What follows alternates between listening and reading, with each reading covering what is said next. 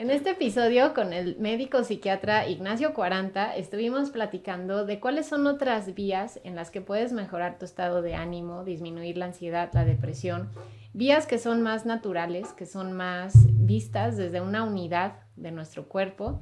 Él practica la psiquiatría funcional, metabólica y creo que toda la explicación que nos dio te va a ser de mucha ayuda para resolver dudas como de alimentación, de hábitos, de eh, unión con la naturaleza, todo lo que quizás te preguntas de si lo estás haciendo bien o no en relación a tus hábitos, pues bueno, con este episodio te voy a aclarar muchísimas dudas junto con él y espero que te sea de mucha ayuda.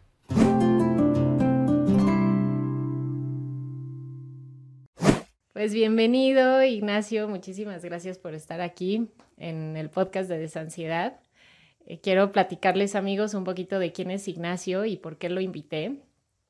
Eh, para mí, Ignacio, bueno, a nivel personal, me ha ayudado mucho a reafirmar este camino de hábitos en cuanto a mi alimentación, en cuanto a mi ritmo circadiano, eh, estilo de vida con la tecnología, todo eso que yo intuitivamente decía como que siento que no me hace tanto bien y debe de haber algo mejor pues Ignacio eh, me ha ayudado a confirmar que ese camino y a, compartirme más información. Entonces, por eso también te agradezco mucho, Ignacio.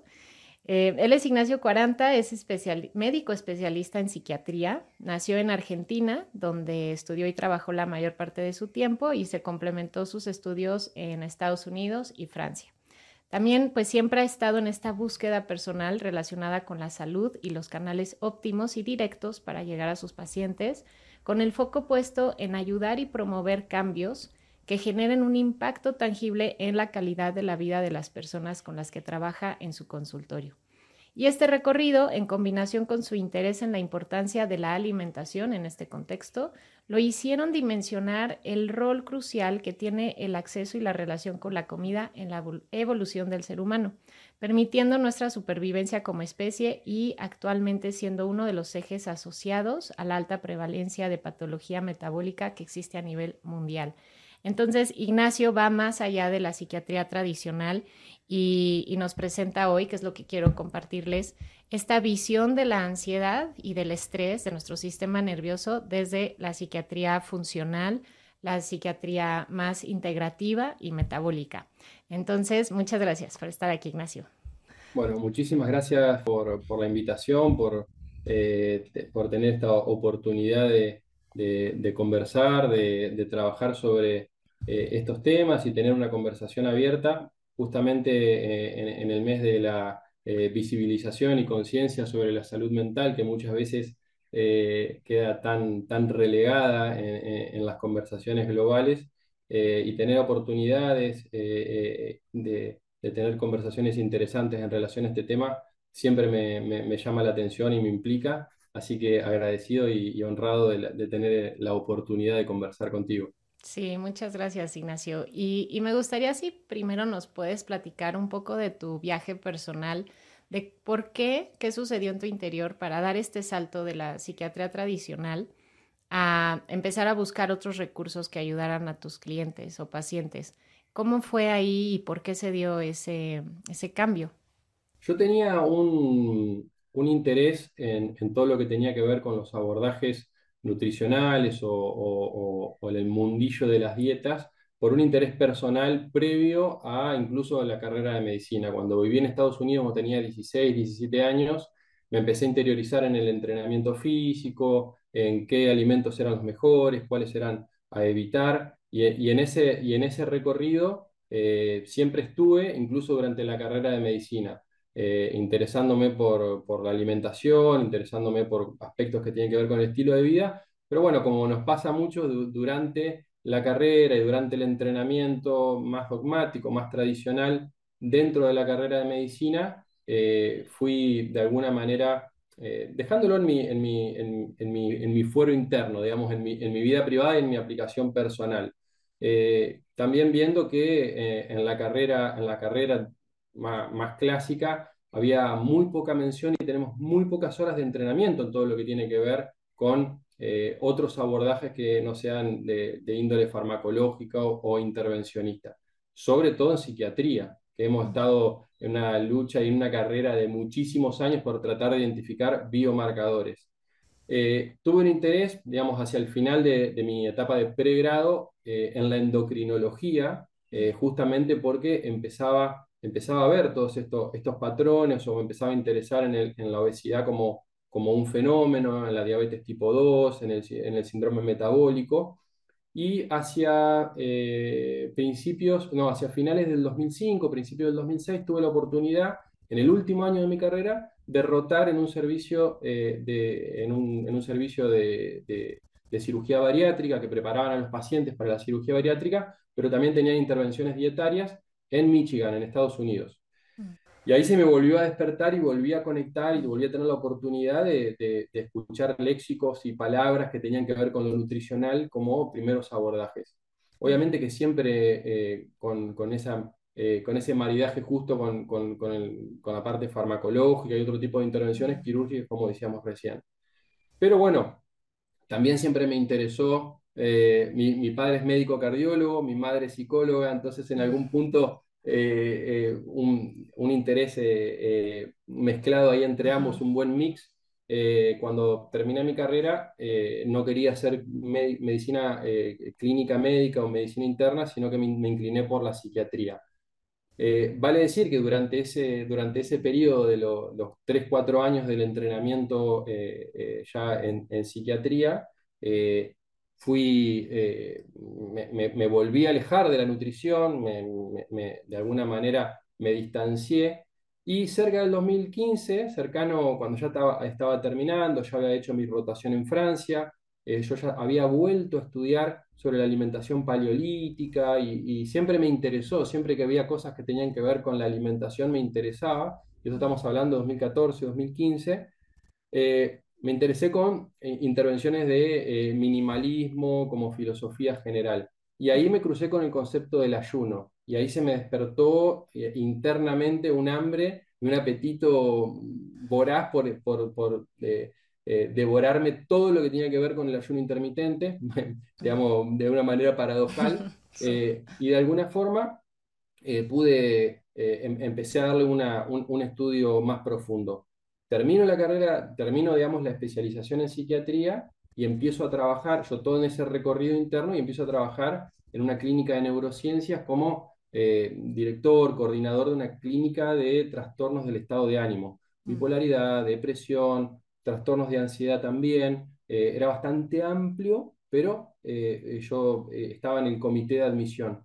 Cuando estaba en el comité de admisión de, psiquiatría general, empecé a ver este aumento, digamos, esta presencia muy, muy prevalente, quizás estaba preparado para verlo y para observarlo, de una comorbilidad, es decir, una presentación en simultáneo mm. de, de manifestaciones de ansiedad, de, trastornos del humor, de, depresivos, no necesariamente todos casos eh, necesariamente severos o graves o de larga data, eh, y, es, comorbilidad con eh, afecciones metabólicas, insulinoresistencia, presentaciones diabéticas, sobrepeso, alteraciones en, el control de la, glicemia, del azúcar en sangre.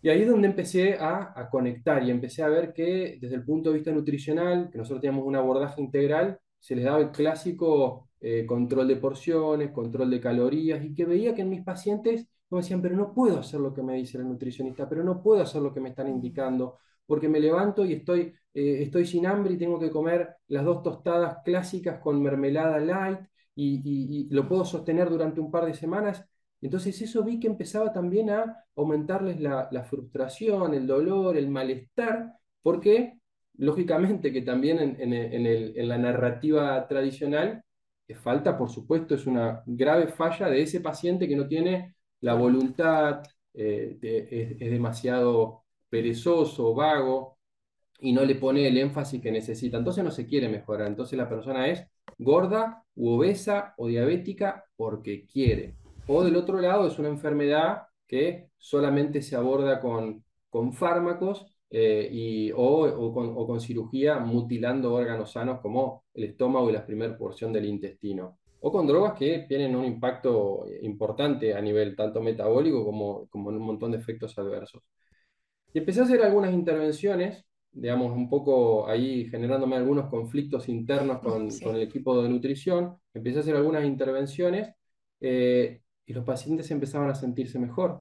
Me empezaban a referir que estaban menos ansiosos durante el día, que estaban descansando mejor, que había aliviado la sintomatología del insomnio, que se sentían menos irritables, que, está- que se sentían más en control. Mm, Entonces yo siempre hago ahí un poco la aclaración, no es sentirse controlando mm, porciones de calorías, sino sentirse más en control de lo que siento y más conectado.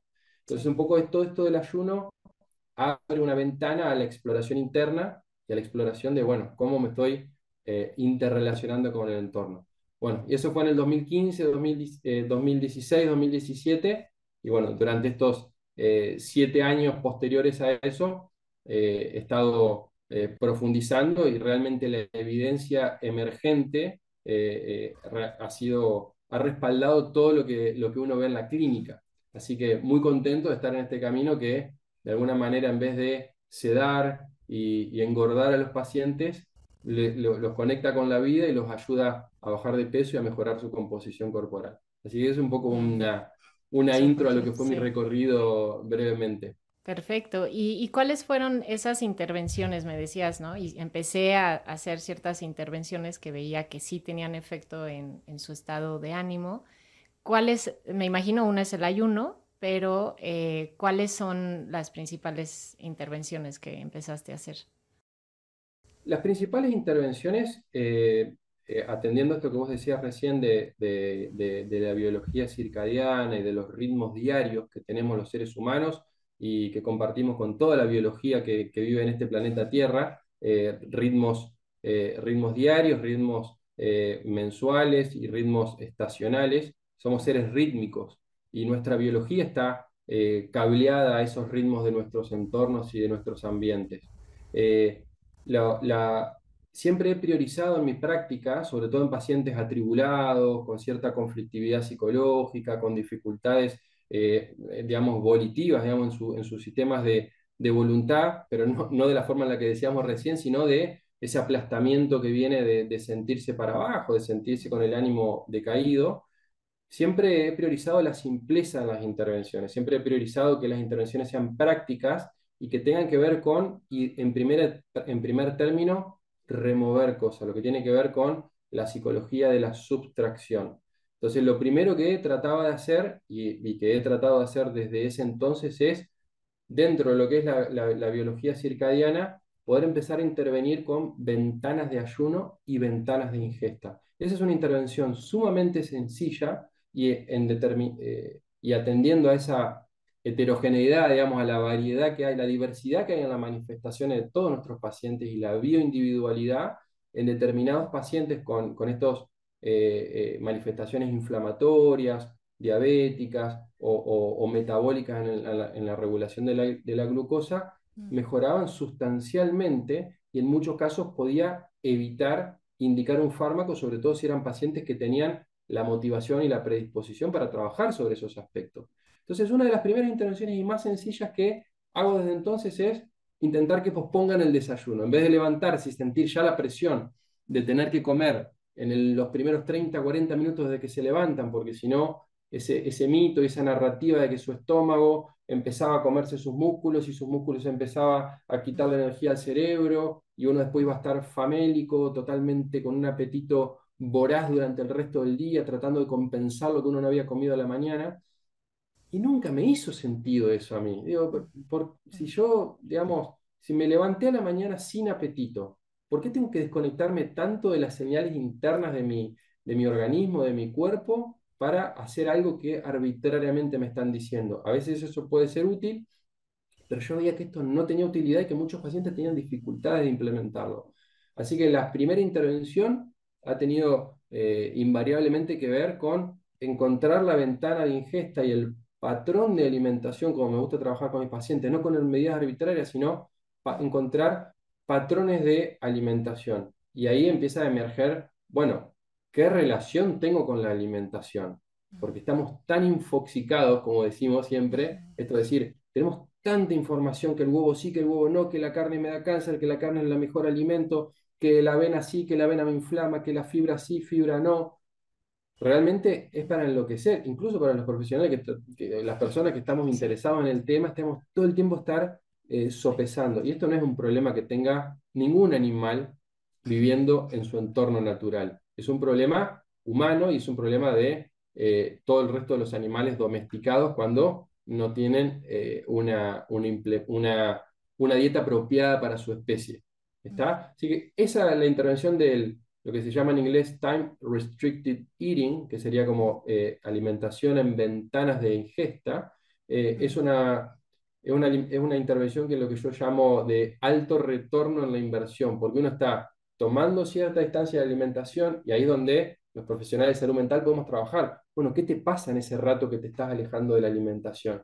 Y te da perspectiva para alejarte. Y ahí es donde empieza a ocurrir un poco la magia del trabajo de la clínica. ¿Qué pasa? ¿Por qué tuviste dificultades? ¿Por qué no? ¿Cómo te fue? Y hay gente que eh, realmente lo, lo, lo, lo, puede implementar rápidamente y otros pacientes, como toda intervención, requieren un trabajo y de un proceso.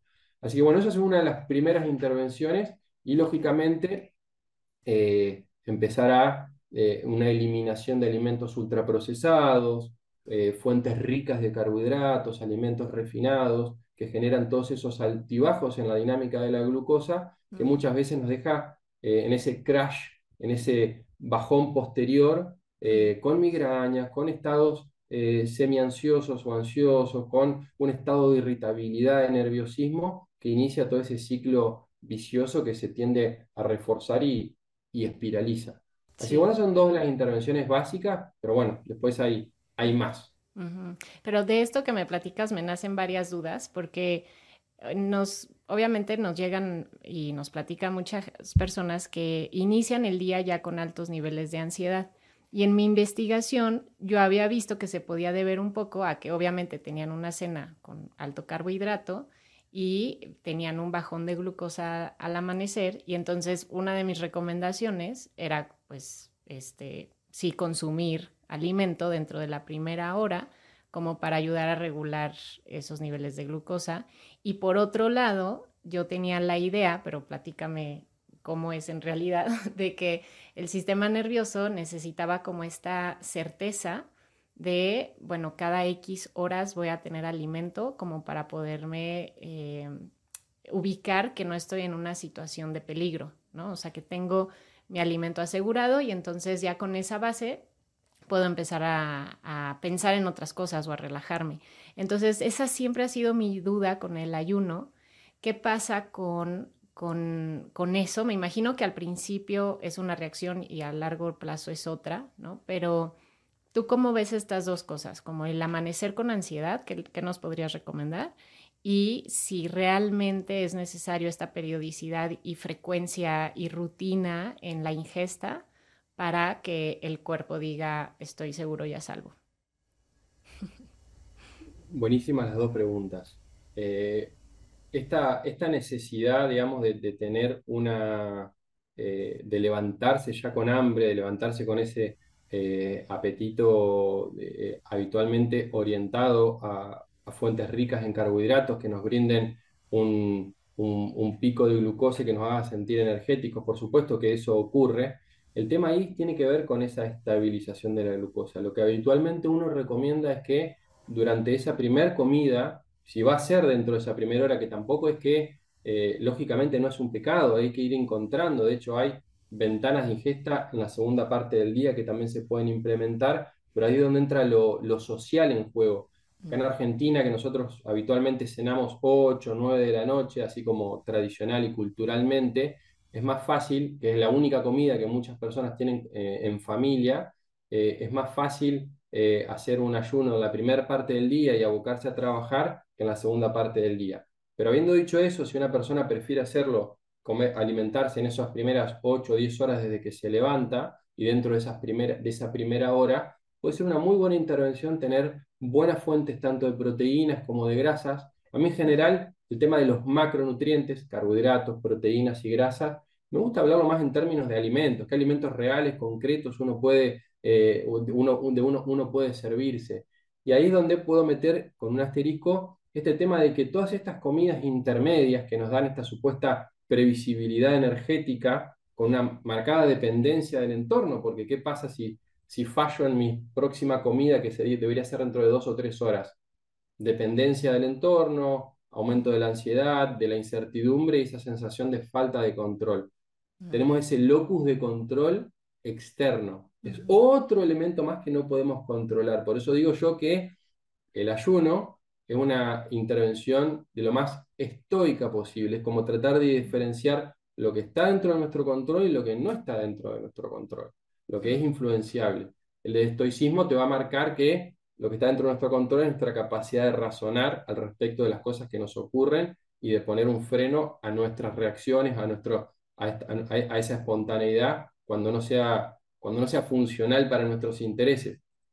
Eh, pero yo creo que es, un poco lo contrario esa previsibilidad. Y ahí es un poco ese entrenamiento que uno hace en el afrontamiento, ¿no? Como uno, cuando uno hace un entrenamiento en fobia o en un entrenamiento de exposición y prevención de respuesta, eh, universalmente las intervenciones en ansiedad es ayudar y acompañar a las personas y a nosotros mismos a confrontar aquello que nos da miedo, a muñirnos de herramientas para, para afrontarlo con con, autoridad, con eh, eh, progresivamente sintiéndonos más seguros y, y, aumentar un poco esa, esa zona en la que nos sentimos cómodos y, actividades en las que nos sentimos cómodos. Entonces, respondiendo a la primera pregunta, breve, eh, yo sugiero habitualmente que si uno va a tener un alimento temprano, que sean fuentes ricas en proteínas y grasas de calidad.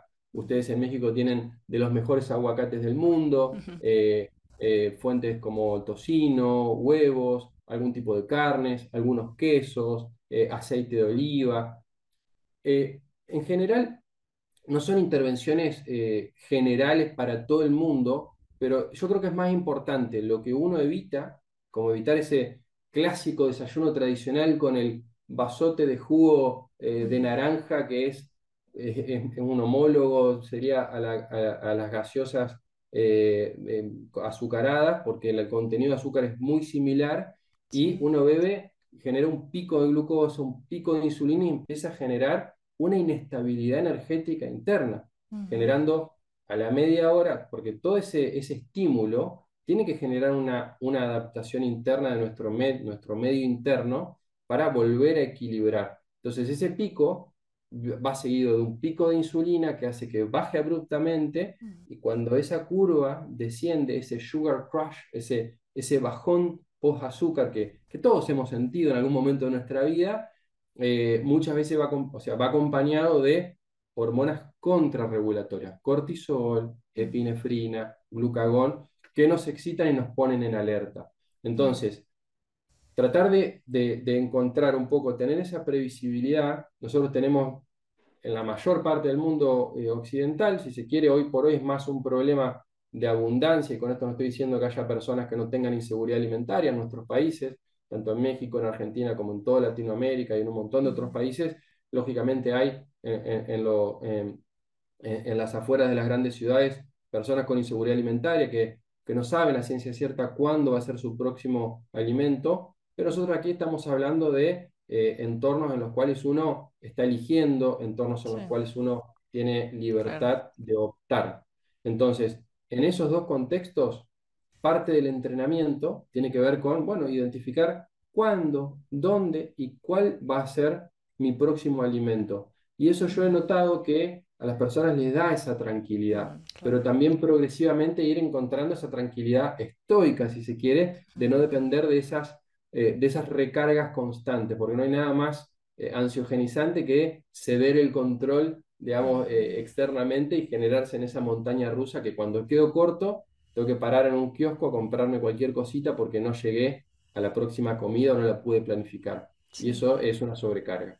Sí, fíjate que sí hay mucha gente que me ha platicado, es que si no como constantemente entro en estados de ansiedad. Y es por esto, ¿no? Porque es como me imagino también una adicción a mantener los niveles de glucosa elevados para no experimentar el bajón, que es ahí donde se experimenta la ansiedad. Entonces, quizás no es que necesitemos comer seguido, sino más bien necesitamos evitar los picos de glucosa para que no haya el bajón después.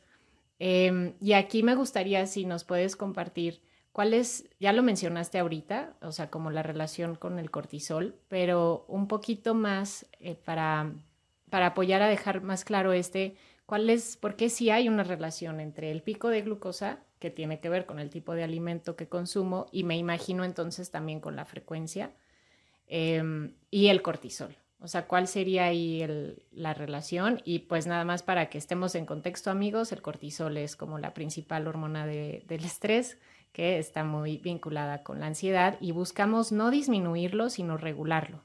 ¿no? Entonces, ¿cómo, ¿cuál es ese vínculo entre glucosa y cortisol y cuáles serían esos primeros pasos para empezar a regular eh, los niveles de ambos?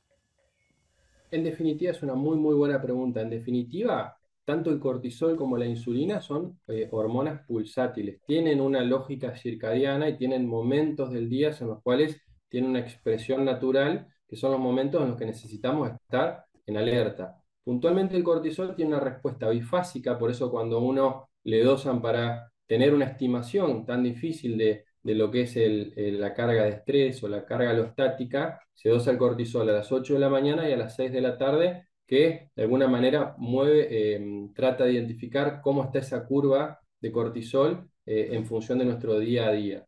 Lógicamente que eh, el, cuerpo se va adaptando y en función de, las horas de luz externa y que no estemos con estas luces blancas todo el día o acostándonos a, a deshora y generando esa disrupción del ritmo circadiano, va a ocurrir eh, aproximadamente una o dos horas antes de levantarnos el primer y más importante pico de cortisol. Por eso aquellas personas que están teniendo algún tipo de terapia de corticosteroidea con corticoides exógenos, se trata de emular esa curva normal para no generar una excesiva cantidad de picos. Y es por eso también que eh, ese, cuando uno tiene situaciones estresantes a lo largo del día, uno llega más drenado al final del día, ya sea de algo que nos ocurrió o de algo interno. Seres humanos pensamos y tenemos esa eh, esa, esa, doble espada, esa espada de doble filo de que esa ansiedad anticipatoria, esa capacidad de ver el futuro también es una capacidad de ver peligros o anticipar peligros imaginarios y inflarlos de proporción. Pero el cortisol, en definitiva, tenemos que pensarlo en términos de energía, tanto la insulina como el cortisol, tenemos que verlos como cómo estamos manejando nuestra energía interna. Por eso las dinámicas, por eso me gusta hablar de patrones de alimentación y dinámicas de la glucosa, para darle movimiento a la comprensión de todo esto, o sea, entenderlo de una manera dinámica.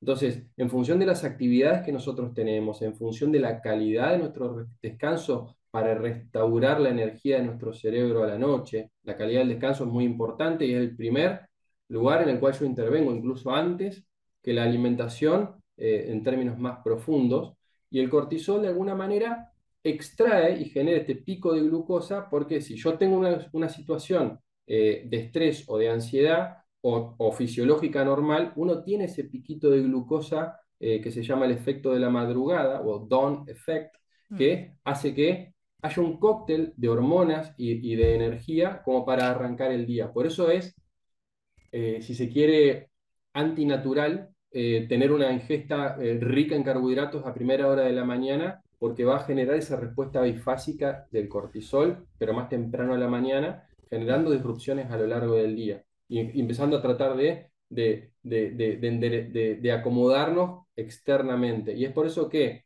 mm. a contracara de eso, si uno tiene, empieza a adaptarse a la utilización de grasa como energía, que es un proceso que se llama cetoadaptación, es decir, adaptación a la utilización de cetonas o de, derivadas de la grasa, es energía como la glucosa sería, pero del mundo de las grasas. Es algo que tenemos integrado, no es que tenemos que, que nuestro cuerpo tiene que aprender. Pero si hemos estado durante mucho tiempo con esa lógica de, de alimentación rica en carbohidratos, tenemos que saber que es un proceso de entrenamiento. Como todo entrenamiento, hay, eh, hay errores, hay aprendizajes, y lo importante es el trabajo mano a mano o el trabajo de ir entendiendo qué me pasa internamente. Entonces el cortisol lo que hace es extraer energía, principalmente a nivel eh, del glucógeno hepático. Entonces, siempre que haya un pico de cortisol, va a haber un dumping, va a haber, va a haber un, aumento de la glucosa en sangre. Eh, porque en definitiva, tenemos que sobrevivir ahora, tenemos que sobrevivir hoy. No, ante una situación estresante o de, preparación para la acción. ¿Qué me Y ibas a preguntar? sí, ahí, y ahí en ese pico, ¿el hambre se aumenta o se inhibe? En el pico de cortisol, de, de- en en el general, eh, posterior de glucosa.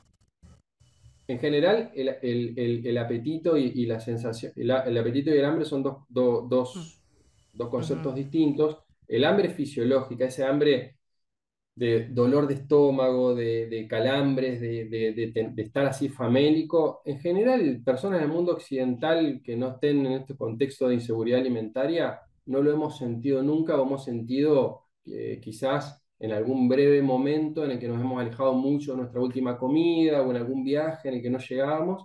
Y todos hemos experimentado que eso sube y baja, mm, como la ansiedad sí, sube y baja. Y es un recordatorio constante de que en ese di- eh, a esa hora del día o eh, uno tenía, eh, el cuerpo, acostumbramos al cuerpo a tener algún ingreso de energía. Pero en general, eso es una dinámica. Cuando el cortisol está alto, hay un aumento de- del dumping de glucosa, pero se, se estipula que va a haber también una mayor atracción al mismo tiempo, o sea, un aumento de energía, pero al mismo tiempo va a haber una mayor sensibilidad a estímulos dopaminérgicos, a cosas que nos motiven a, a la búsqueda. Y habitualmente si esa búsqueda tiene que ver con, una, eh, con, un- con- con una, eh, con movimientos internos de los niveles de energía, va a ser de búsqueda de más energía. Y habitualmente de, de, de, de alimentos densos eh, en, en energía.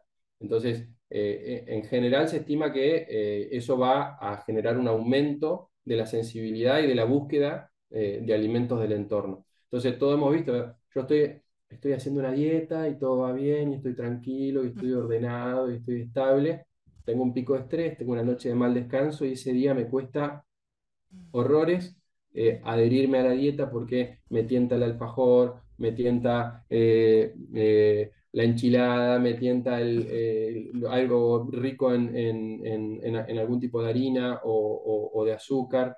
Sí, Entonces, o incluso ahí em- empiezan a aparecer otro tipo de adicciones, ¿no? Eh, estimula en general una conducta apetitiva de consumo y no, y ok. lo contrario a este, esta figura más estoica de estoy bien, no necesito nada del entorno. Wow, sí, pues totalmente me hace sentido. Yo tuve atracones, ¿no? De comilona desde los 8 hasta los 21 años más o menos. Y era como justamente empecé a notar ya más grande como cuando dormía más, mm, eh, dormía peor o dormía mucho también, este, mi dieta o mis atracones todavía eran mayores. Y en ese punto, Ignacio, obviamente es un círculo vicioso, ¿no? Que dormimos mal, aumenta ansiedad alteramos todos nuestros, nuestro ritmo, eh, pero la misma ansiedad no me deja dormir bien. Entonces, ¿cuál ha sido tu intervención? Mencionabas que de lo primero que te enfocas es en restaurar el ritmo de, dormir. ¿Cuáles, ¿Cuáles son esas primeras recomendaciones que nos puedes dar a esa persona que ya por la misma ansiedad no puede dormir bien y que nos, pues, este, pues sí, como que justamente en el podcast pasado con Irdos Cora decíamos, ¿no? Sí es muy importante dormir bien, pero la gente pues nos decía, sí, pero tengo ansiedad. Este, no me digas que tengo que dormir bien porque me da más ansiedad ver que no duermo bien, ¿no? Entonces ahí, ¿cuál es tu planteamiento?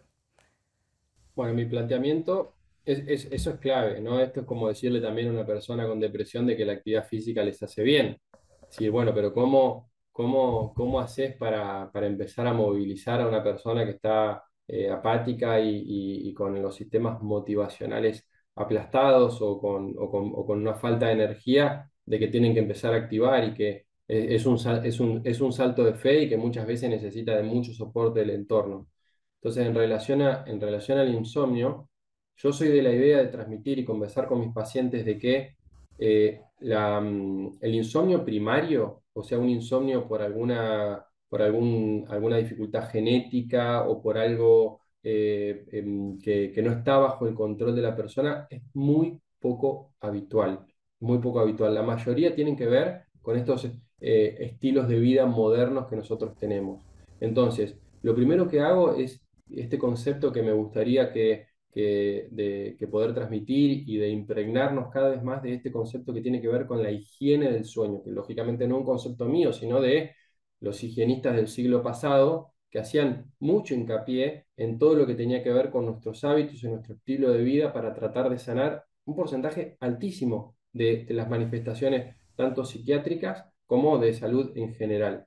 Entonces, una persona que está sufriendo de insomnio o que tiene dificultades en la conciliación del sueño, yo siempre digo que una buena noche de descanso uno se la gana durante el día. ¿Está? Eh, todos habremos tenido ese día, no sé, quizás habitualmente un domingo, en el cual estuvimos mucho hasta tarde en la cama, nos levantamos, nos dimos una comilona, nos sentamos en el sofá, miramos una película con las ventanas cerradas, eh, no saliste de tu casa, no te cambiaste, estuviste con el pijama puesto, eh, te tomaste un par de café mirando la serie, etc. Y después eh, estamos con, con, el móvil, con las redes sociales, con estímulos, y llegada la noche, llegada la noche, lógicamente nuestro cerebro dice, bueno, next, ¿qué, qué es lo próximo? Eh, y ahí es muy difícil, nosotros no nos podemos dormir con una pistola en la cabeza. Tenemos que conciliar con el sueño, tenemos que de alguna manera, es una, es una negociación con la conciencia. Entonces, hay muchas cosas que uno puede hacer durante el día. No, no, no, lo primero es tratar de desmitificar de que el insomnio se atiende en, eh, en media hora antes de irse a dormir. Entonces, eh, un buen protocolo de un, reseteo del ritmo circadiano. Lógicamente, tratar de tener horarios de, levantarme y de acostarme lo más regulares posibles. ¿está? Eh, yo intervengo mucho, lo sabés, con respecto al uso de tecnologías adictivas. Eh, necesitamos aprender a utilizar la tecnología. Yo creo que es el factor número uno, incluso antes de la comida, que está afectando nuestro descanso y nuestros ritmos circadianos, porque emite luces azules y no es algo inerte o inocuo. Habitualmente uno está mirando redes sociales o consumiendo información que me interesa, que me implica, que me despierta los canales atencionales y después quiero dejar el celular, darme vuelta y dormirme. Y ahí arranca la cabeza a decir, ah, no me dejaste en todo el día ni 5 minutos ni 15 minutos para pensar en... No, no, ni siquiera digamos eh, mindfulness o meditación o algo que te dé 20 minutos o media hora para estar en ese, en ese estado de meditativo profundo, pero mínimamente estar sin estímulos externos. Y ahí empezamos a ver un patrón ahí con el tema de la alimentación.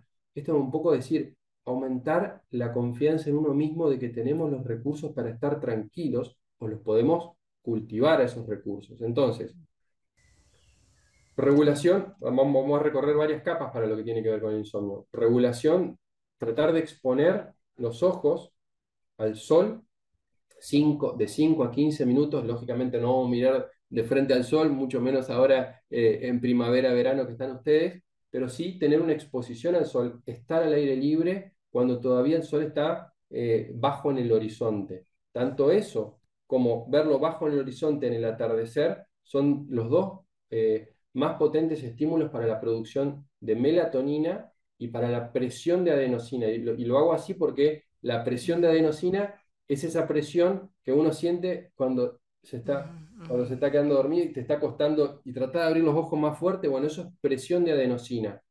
Y la cafeína, estoy tomando un matecito que viene de, Sudamérica, y, la, y la cafeína eh, se une a los receptores de adenosina, y nos hace sentir que no estamos cansados. Entonces no es que es un energizante, mm. sino que borra esa, eh, esa sensación de cansancio y nos pone en un estado de mayor alerta. Entonces, consumos y estilo y, y, hábitos. Tratando de tener esos dos componentes de setear el ritmo circadiano mediante la visión y, el seteo del hipotálamo a través del núcleo supraquiasmático. No me quiero poner complejo ni nada por el estilo, pero es un término que también se escucha bastante. Entonces, nuestra visión es lo que nos, conecta nuestro sistema nervioso al entorno.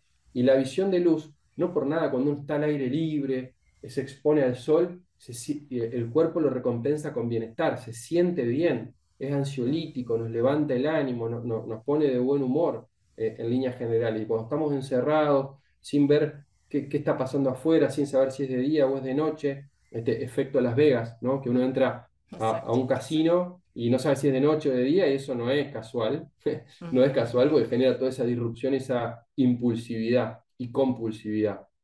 Entonces tenemos el seteo del ritmo circadiano, eh, la estructura de la alimentación, tratar de no comer en esa primera hora después de que uno se alimenta es mi indicación en general, tener la primera ingesta entre una y seis horas después de que uno se, de, que uno, eh, se levanta y tratar de comer en esas ocho o diez horas. Lógicamente que en toda, siempre hay que ponerle asteriscos a las intervenciones generales, hay que ver de quién, pero en general, y no comer tres horas, idealmente entre dos y tres horas antes de que uno se apresta a dormir. Lo mismo con el uso de tecnologías adictivas y las luces blancas a la noche, tratar de tener luces, eh, ir de alguna manera eh, estableciendo rituales cotidianos que nos vayan señalizando, porque nos hemos quedado progresivamente sin esas señales de nuestro entorno, que naturalmente cuando uno tiene una visita al campo, o uno hace un retiro, o uno se va a la naturaleza, o se va a la montaña, dice, uy, qué sueño que tengo, me voy a dormir, y mira el reloj y son las ocho y media de la noche. dice, ¿qué está pasando acá? ¿No? Si uno está... Eh, eh, primero que estuviste activo, estuviste en movimiento, está, tu cuerpo está cansado, necesita recuperarse, entonces todas las señales se empiezan a alinear y se empiezan a concatenar. Entonces cuando uno dice, bueno, expongo, me expongo al aire libre a, la luz 5 o 10 minutos, no es que uno tiene que poner su vida, a un costado para, para dormir bien a la noche, pero sí prestar la atención si, son todos, si, si, si es que tenemos todos estos hábitos disruptivos. Y la cama, para leer un libro, para tener alguna conversación, eh, si estamos en pareja, para eh, la sexualidad, pero no para estar con el celular, no para mirar televisión, no para mirar películas o series, no para tener eh, discusiones conflictivas antes de dormirme. O sea, empezar a entender que nuestro, nuestra habitación tiene que ser un santuario e idealmente no tenemos que irnos cuatro horas antes o tres horas antes de dormir a la cama, como cerrando el día, porque eso tampoco nos da la señal de que de asociar y generar un link entre la cama y mi descanso. Entonces, y también es un, es un proceso y tratar de identificar, bueno, cuál puede ser aquel que esté afectando a esta persona particularmente. Y la atención a la cafeína, que, que es una de las drogas, junto con el azúcar, más abusadas, eh, abusadas del mundo, digamos, porque mm, ¿cuántas personas conoces que no toman café? O que no toman mate o que no toman té. Acá en Argentina conozco, creo que conozco uno, literal. Sí, bueno, en Argentina sí, el mate es, es como agua, ¿no? Este, sí, me, me encanta hace, hace, una semana, ¿no? Subiste un post que decía, eh, no es que el movimiento sea antidepresivo, es que la falta de movimiento es depresor. Y ahorita me imagino un poco lo mismo, como no es que estar al aire libre sea un ansiolítico, es que estar encerrados es eh, ansiotípico, o sea, nos genera ansiedad, ¿no? O sea, concientizar que alejarnos de lo que nos es natural nos disrupte, nos genera ese desequilibrio y, de ahí vienen las manifestaciones de, malestar y que a medida que hacemos nuestro estilo de vida, nuestros hábitos más alineados a lo que nos es natural, estar al aire libre afuera, tener despertar y que es lo que mucho en lo que yo he estado trabajando, como despertar con el amanecer, eh, ya empezar a guardarme con el anochecer, eh, tener mis picos de actividad en las primeras horas de la mañana, ir bajando después. Eh, y sí, he intentado y, en general sí desayuno hoy, ¿no? Como tocino, huevo, después de dos horas de ya estar, no, tres horas después de estar despierta. Y sí creo que todo eso, y sí creo que todo eso me ha ayudado y me sigue ayudando pues a mantener mi, mi regulación. Me quedan solamente dos duditas muy puntuales que, creo que eres la persona indicada para preguntarla.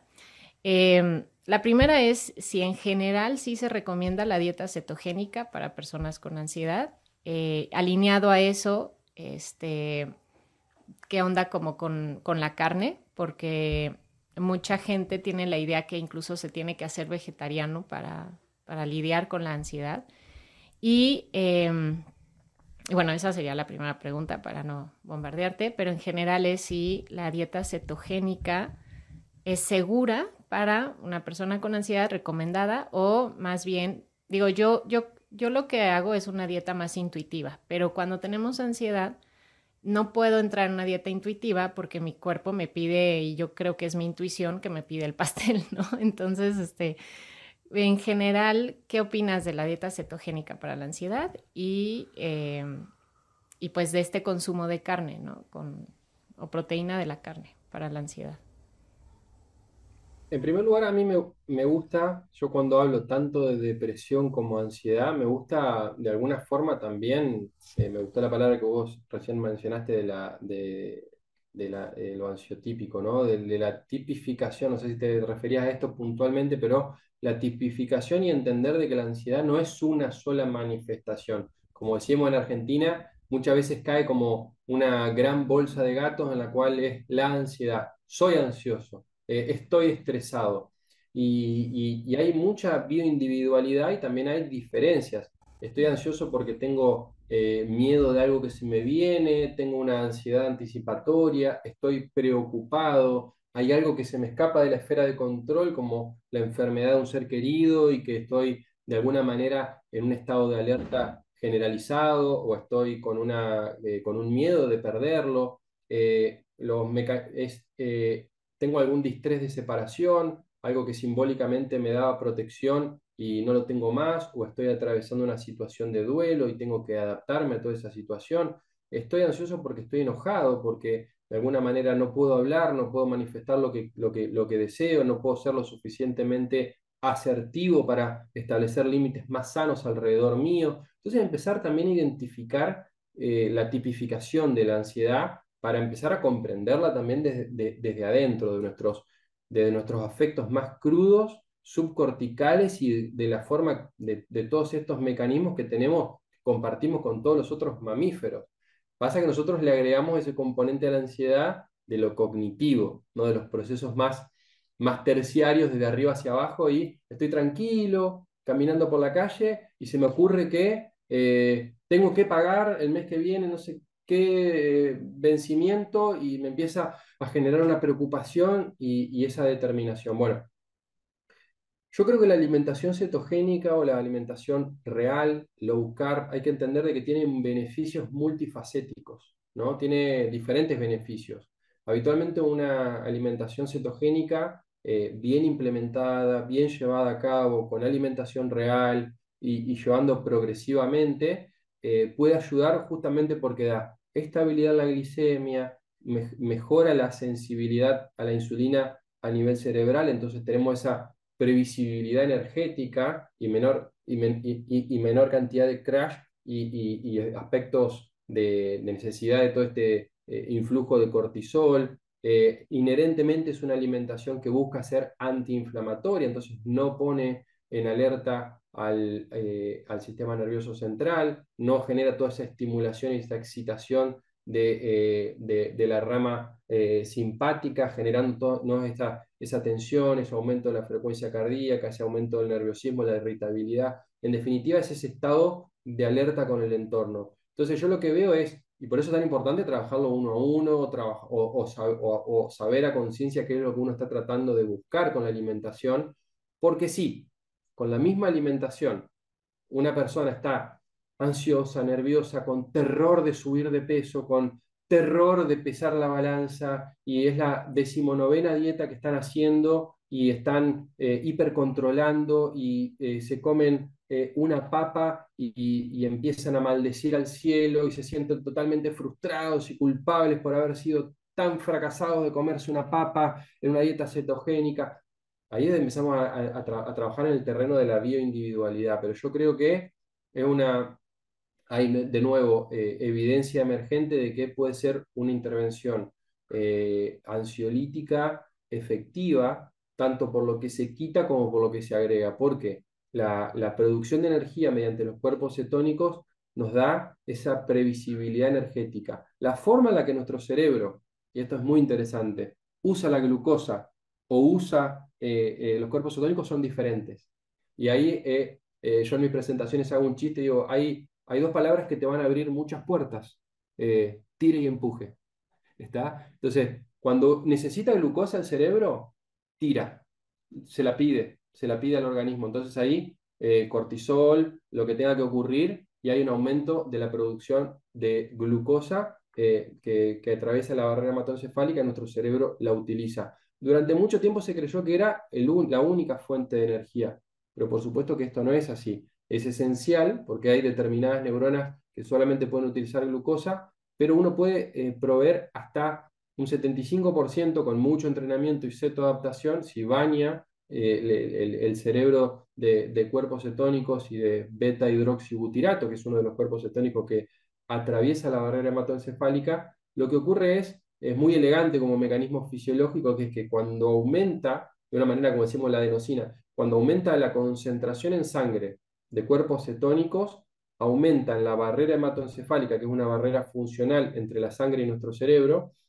eh, aumenta la expresión de receptores para esos cuerpos cetónicos, eh, que son eh, transportadores, que los ingresa y los reconvierte para la utilización de energía, que es, en definitiva, una energía, una energía más limpia para el cerebro, produce menos radicales libres, genera mayor estabilidad en la, en la, en la neurotransmisión, es decir, en la, en la comunicación entre nuestras neuronas, genera una electricidad mucho más sutil y estable eh, en, nuestras neuronas. Entonces genera un estado, un enfriamiento de nuestro cerebro, si se quiere.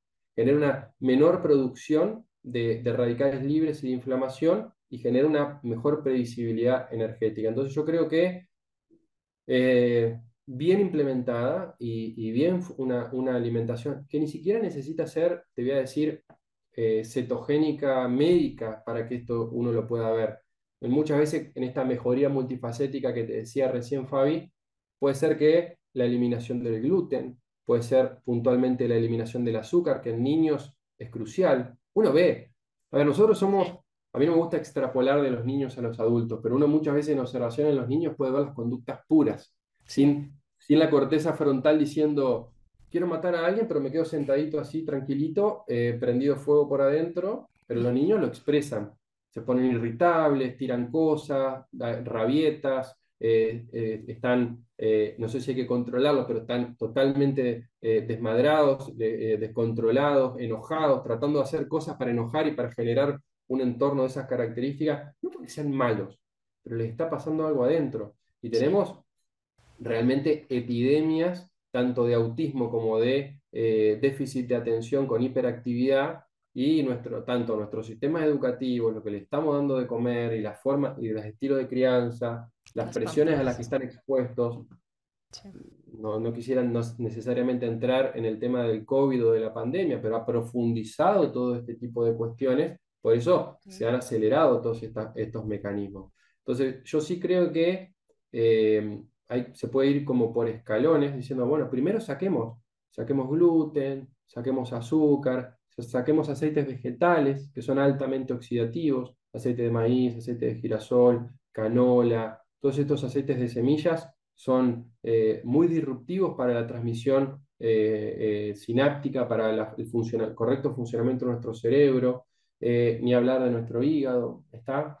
Entonces, y al mismo tiempo también hay evidencia de que mejora la composición de la flora intestinal. Entonces, este campo tan emergente del, microbioma, la relación eh, eh, flora, eh, eje intestino-cerebro. Yo no soy un gran erudito en el tema, pero sé que mejora la estabilización de, digamos, de las bacterias que ayudan a estabilizar nuestra flora intestinal y no las que básicamente alimentamos con el azúcar y con las harinas. y reduce la expresión de cándida, la expresión de levaduras, que no deberían, están todas forman parte de alguna manera de nuestra flora intestinal, pero en determinadas proporciones. Ahí lo que ocurre es que hay un desbalance en las proporciones y ahí es donde aparecen las manifestaciones eh, somáticas o, sintomáticas. Es el número uno. Súper. Número dos. Yo creo que las dietas veganas y vegetarianas, que es un tema súper cargado, súper cargado afectiva y emocionalmente, porque eh, no hay eh, persona que no tenga una posición al respecto. Entonces, y, posiciones que muchas veces están muy cargadas ideológicamente, creyendo que si yo eh, dejo de consumir alimentos de origen animal, que muchas personas, yo admiro la, los motivos por los cuales lo quieren hacer, pretendiendo, pretendiendo de que porque yo no tengo un producto de origen animal en mi plato, no hay animales muriendo para que yo pueda comer. Lamentablemente esa no es la ley de la naturaleza. Para que uno esté vivo, hay otro ser que tiene que morir o perder su territorio o perder. Y hay escalas y son relaciones interespecíficas. Ahora bien, eh, uno puede, después puede hablar de las, formas de crianza intensiva y el trato animal y todo eso, que es un tema eh, distinto en este sentido. Pero hablando de lo estrictamente nutricional, yo creo que depende de quién es el que está haciendo la alimentación. Esto como cuando un profesor mío decía, bueno, eh, mostraba un electrocardiograma y decía, bueno, ¿de quién es este electro? Decía, eh, y todos empezamos a hablar y, decir qué veíamos, qué no veíamos. Luego terminamos de decir, y la pregunta más importante, ¿de quién es ese electrocardiograma? Porque esa manifestación puede ser fisiológica en un deportista de alto rendimiento y puede ser patológica en una mujer de 65 años sedentaria y, tabaquista. Entonces, eh, es importante en ese sentido. Yo creo que hay eh, una dieta vegana. Vegana no la recomiendo a nadie, y una dieta vegetariana con eh, algunos alimentos de origen animal, como puede ser el huevo, como puede ser el pescado, que sería como pesco vegetariano, estamos en un lugar un poquito, de un poquito más de seguridad. Uno de los problemas que hay, Fabi, es que es bastante marcada la, la, tendencia de que las personas que adoptan un estilo de alimentación vegetariana son mujeres, adolescentes de un determinado estrato social. Ese estrato social se ha ido expandiendo y hay otras personas, con esto no estoy diciendo que no haya hombres que no hagan alimentación vegetariana, porque eso sería una, un comentario eh, tonto, por supuesto que lo hay, pero hay mucha gente que lo hace por estos términos compasivos. En términos estrictamente nutricionales, son alimentaciones que exponen a deficiencias que eh, a mi criterio tienen que ser llevados adelante con, un, con el acompañamiento de un profesional y eh, hay una mayor exposición a, riesgos por consumo de proteína insuficiente, insuficiente cantidad de hierro M que expone a anemias, sobre todo a mujeres, lógicamente, que tienen un sangrado, un sangrado mensual o en pleno desarrollo de su aparato reproductivo, eh, déficit de carnitina, déficit de carnosina, de taurina, de los aminoácidos esenciales. Eh, está todo el componente de la culpa dando vuelta, que no es un tema menor tampoco. Está la culpa eh, interoyectada y que también es algo eh, conozco grupos de, niñas de 13, 14 años con ese estado de culpabilidad súper exacerbado, externalizado y prácticamente se está buscando que la, comer carne sea políticamente incorrecto. Es decir, si uno dice que come carne, puede ser sancionado, censurado, vilipendiado. Y es ahí donde yo trato, mi mensaje trata de, de alguna manera, de ponerle un manto de, de, equilibrio a eso, pero bueno, lo recomiendo. Yo recomiendo que haya una alimentación eh, eh, omnívora con un suficiente aporte de proteínas del mundo animal y de todo lo que viene. Eh, no nos olvidemos de las grasas liposolubles, A, D, E, K, que están primordialmente en, en productos de origen animal. Obviamente que también hay fuentes de origen vegetal, muchas veces menos disponibles para, la utilización por parte de nuestro cerebro. Y después otros componentes como minerales, el zinc, el hierro, ¿eh? Eh, las eh, vitaminas, vitaminas del complejo B, que tan importantes son para todo nuestro desarrollo de, nuestro sistema nervioso central. Todos sabemos que se le da a una embarazada o a una mujer que está buscando quedar embarazada.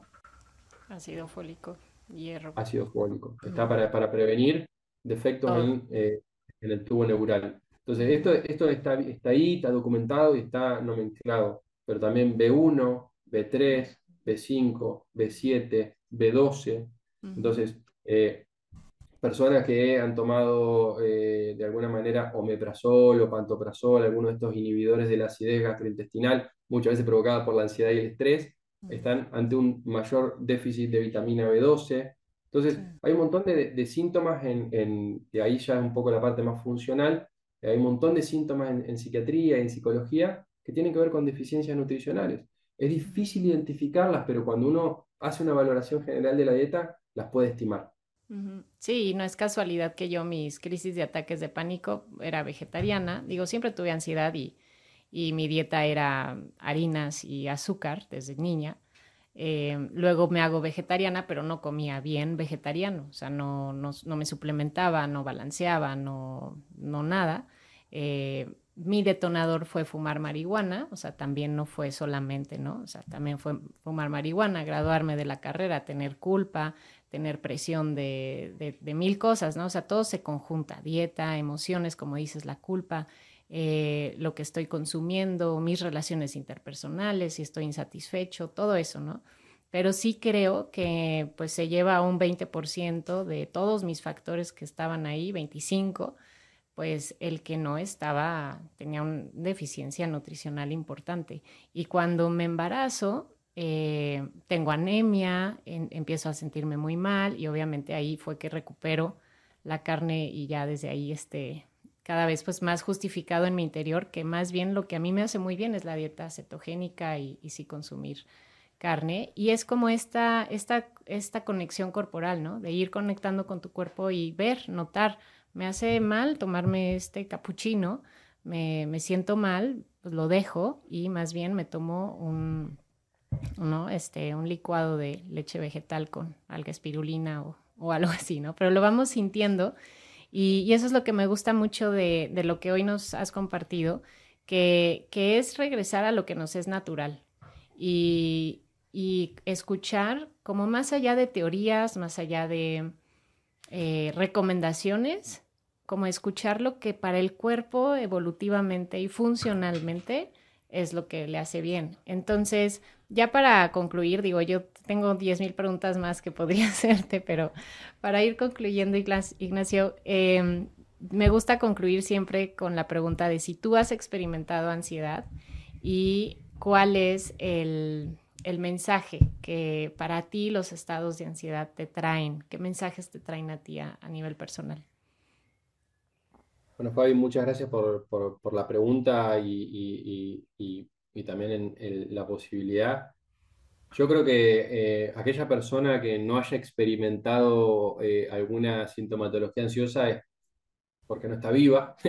y yo creo que todos los seres que, hemos, que estamos vivos hemos experimentado ansiedad, porque en definitiva, eh, a mí me gusta contemplar me, gusta identificar o trato de tener el, ideal de identificar qué me está tratando de decir este afecto primario o esta emoción, ¿no? Atendiendo esto que puede ser que estoy enojado o que estoy entusiasmado. Yo muchas veces trabajo con mis pacientes de que tengo un entusiasmo por algo, eh, em, tengo algo de mañana, tengo una presentación me dan una nota o algo y ya, y, estoy eh, con ese eh, afecto entusiasta que me activa, que me agita, y dependiendo de cuáles son mis mecanismos para matizarlo o los recursos y las herramientas que tenga desarrollada, cuánto me va a, afectar eso, porque incluso una, una, expectativa ansiosa de algo favorable o, positivo puede ser disruptivo para mi día a día o que no me pueda concentrar en lo que tengo adelante porque estoy pensando lo que tengo encima por lo que tengo más adelante.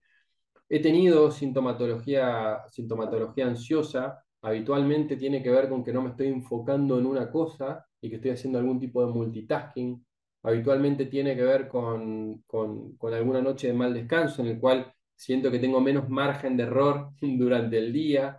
Entonces, trato de identificar, entonces trato de ser más consistente porque no somos robots y podemos tener, podemos tener días malos, todos los tenemos, no es que podemos tener días malos, días malos en el sentido de que no nos sentimos plenos, de que no nos sentimos con el nivel de energía que, que teníamos ayer, y lo importante es no que eso no espiralice en que todo se vino abajo que no nos, porque muchas veces lo que, lo, que pasa en personas que eh, experimentan ansiedad con cierta frecuencia de, la ansiedad más disfuncional, la que nos genera una interrupción en nuestra vida cotidiana, que puede limitar nuestro día a día, es tratar de entender cuáles son esos factores primarios eh, y cuál es el mensaje central que puede estar teniendo esa ansiedad. Eh, en general se, se, eh, se dice, o a mí me gusta pensar también desde un punto de vista evolutivo, porque nada en biología eh, tiene sentido si no se ve a través de los lentes de la evolución, ¿no? A través de que nos permita prosperar y sobrevivir. Entonces, el dolor, el dolor es un marcador de daño tisular, de algo orgánico, de algo, de, algo que nos está ocurriendo internamente. Y la ansiedad de alguna manera es una anticipación del dolor, es una manera de, de poder cognitivamente de anticiparnos a algo que nos podría eh, eventualmente provocar eh, en términos reales o imaginarios. Entramos en otro tema de las percepciones, pero eh, en términos reales o imaginarios, un, un, dolor. Entonces, si bien no se experimenta de manera agradable, la ansiedad nos puede evitar la muerte o nos puede evitar, o sea, el miedo que se nos activa, eh, los miedos ancestrales ante un precipicio, ante la altura, ante un depredador más, más, grande que nosotros, ante un vuelo que en turbulencia, o sea, hay algo que nos está anticipando y, o una falta de control o sentir que me estoy muriendo que estoy bajo amenaza. Entonces, tratar de darse el tiempo y tener los recursos implementados sirve muchísimo y yo sé que lo, es algo que, se promueve. Eh, poder estar solo, tener una buena, poder saber estar solo, no que poder estar solo, porque creo que la soledad es una de las, es una de las pandemias atrás de la pandemia también, eh, el aislamiento, el encierro, la falta de contactos significativos y vínculos sociales eh, nutritivos, pero también Blaise Pascal decía un, eh, ensayista y filósofo eh, francés de, creo de 1800, ¿no? del siglo pasado, decía, gran parte de los problemas de la humanidad vienen de no poder estar sentados solos eh, en una habitación. O sea, de no, estar, de no poder estar tranquilos sin una información externa entrando y saliendo constantemente. Entonces, una de las primeras cosas que hago cuando experimento ansiedad es me distancio de la tecnología, Muchas veces yo encuentro en los libros mi bálsamo personal. Para otra persona puede ser, a veces agarro, agarro a mis perros y salgo a caminar, a veces me pongo música. Eh, cada uno tiene algún canal o salgo a correr. Entonces, eh, como, decíamos, como decías hace un rato, no es que la actividad física me, me ayude a bajar la ansiedad, pero si por algo yo estoy activado y tenso y físicamente contracturado y nervioso, irritable, un, eh, hacer latir a mi corazón fisiológicamente con una demanda externa y, darle ese flujo de sangre a mi cerebro para que fluya un poquito y, que me permita eh, y que me permita recambiar la sangre para no hacerme mala sangre. Entonces, todo, esa, todo ese intercambio eh, me ayuda a, equilibrarme, pero siempre trato de identificar eso, ¿no? Tengo miedo, estoy contento, o sea, hay una cuestión ansiosa a futuro, hay algo de mi entorno inmediato que pueda hacer y empezar a decir, bueno, por dónde tengo que arrancar. Entonces esa sensación de norte, por dónde tengo que, a, dónde tengo que arrancar, eso ya me ayuda. Mm, sí. Sí, totalmente me identifico. Siempre busco como ese punto de, bueno, ok, y hacia, después de reconectar, ¿cuál es mi siguiente paso, no? Hacia dónde me enfoco y eso baja muchísimo. Muchísimas gracias, Ignacio. Me gustaría si les platicas dónde te encuentran. Me imagino que das consulta individual, no sé si en línea, eh, pero ¿qué puedes ofrecerles para, para apoyarles en este camino? Y, y, bueno, obviamente vamos a dejar aquí abajo todas tus redes, pero ¿cuál sería como el camino para entrar en contacto contigo? Yo, eh, la, la, red a la que más, más, atención le presto, he tratado de, de, canalizar todo por ahí porque tener varias redes, no, no estoy intentando, tengo mi cierta actividad en Twitter, pero eh, Instagram es mi, mi, mi, mi, canal de comunicación más, eh, al que más, más, más, atención le presto, que es eh, arroba ignacio.40, 40 con C. tengo una página a la que no le estoy prestando atención tampoco últimamente, que es ignacio40.com, y mi email es ignacio40 arroba gmail.com. Entonces, cualquiera de esas vías eh, para, para, contactar o incluso, bueno, yo trato de, eh, de hacer una divulgación científica y de compartir también mis pensamientos personales con respecto a, a, la naturaleza humana y a los temas que más, eh, más, más, me van implicando o me van interesando en un momento determinado de mi vida y voy compartiendo un poco mi proceso de aprendizaje y, y mis conceptualizaciones. Así que bueno, eso es una, una buena forma de, de conectarnos. Así es, sí, y ahí es donde, donde yo les digo que pues recibo mucha información, como, como dices, divulgación científica, así es que síganlo en su canal y apóyense, apóyense. Eh, mucha gente me pregunta, ¿no? Eh, con, ¿Cómo encuentro a un psiquiatra con un pensamiento diferente? Pues bueno, aquí es por eso este, les presenté a Ignacio, porque sí existen, sí existen eh, psiquiatras conscientes y que ven al cuerpo como una unidad y no nada más quitar síntomas, sino que se va a ocupar de mejorar tu calidad de vida. Así es que, pues muchísimas gracias por este tiempo, Ignacio, y seguimos aquí en contacto. Muchísimas gracias, Fabi, por la, por la oportunidad y, bueno, agradecido también por, por, por nuestra conversación que ha sido muy nutritiva. Gracias, Ignacio. Y amigos, pues recuerden que aquí estamos en eh, Spotify, en iTunes. Eh, si quieres verlo, el, la entrevista estamos en YouTube. Compártanos, eh, coméntenos sus dudas, qué comentarios tienen y nosotros aquí felices de seguir creando contenido para ayudarnos a entendernos, conocernos mejor y que tengas más herramientas para estar en equilibrio. Te mandamos un fuerte abrazo.